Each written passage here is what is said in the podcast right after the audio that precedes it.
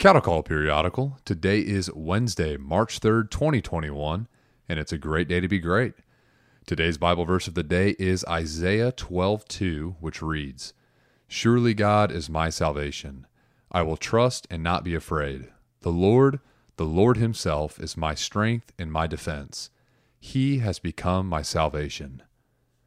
In global news, a Chinese court has ruled to uphold academia's stance on homosexuality being a psychological disorder.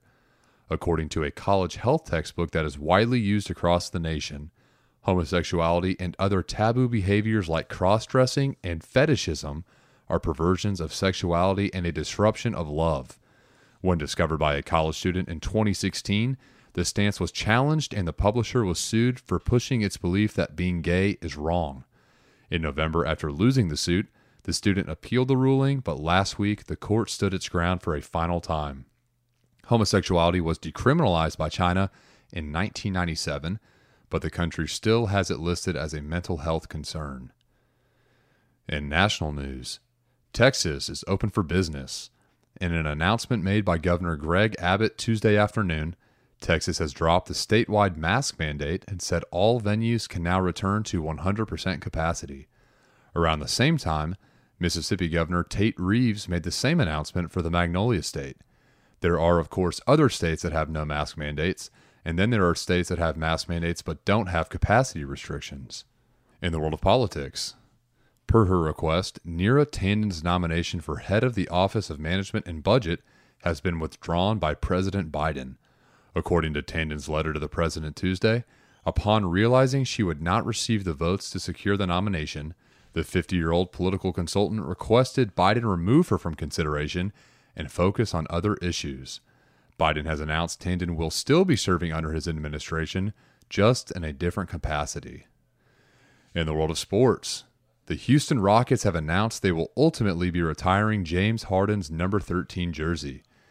Is this an olive branch to make up for the way things ended last season before the beard went to Brooklyn?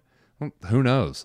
But during his nearly 10 years as a Rocket, he was in the running for league MVP three times, winning it in the 2017 2018 season.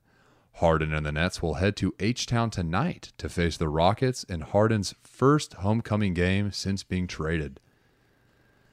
In the world of entertainment, Joe Exotic has a new attorney in hopes of a new trial. And not only is this new lawyer working for free, he is working back in Tiger King territory. John M. Phillips of firm Phillips and Hunt was hired by the family of Don Phillips. That's a lot of Phillips, so let me clear things up.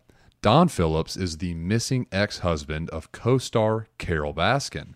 Don is believed to be dead, although a body has never been found, and fan conspiracies point the finger at Baskin.